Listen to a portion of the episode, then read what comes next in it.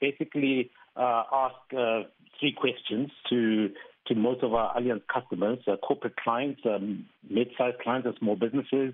We ask brokers, we ask uh, you know, risk management experts, especially risk managers. And also, we also access some industry trade organizations. And we want to find out what do they believe are the most important risks uh, ahead. So the Allianz Risk Barometer shows us that uh, the top risk is cyber uh, globally. But in South Africa, of course, um, it is the, the, the, the blackouts. So the blackouts, and I see also critical infrastructure. So please break that down for us in terms of, you know, if there's any further detail to be had in this regard, uh, what the respondents actually had to say.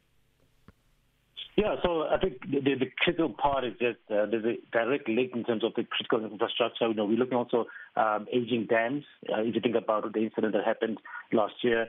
So it is, it's, it's, but also what's what, what key here is the movement of, you know, the political uh, risk element to it, or violence.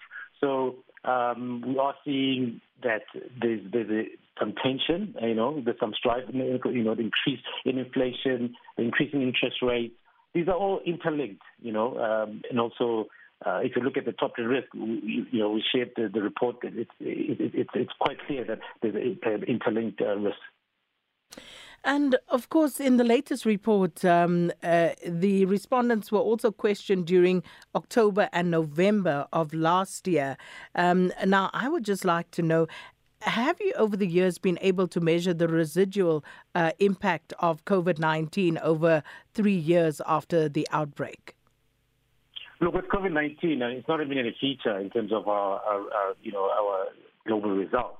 Um, it's actually dropped off. Um, you know, it's dropped off the top ten, and it's actually more featured in, in the in the in the in China survey. You know, that's in, it's in the top three.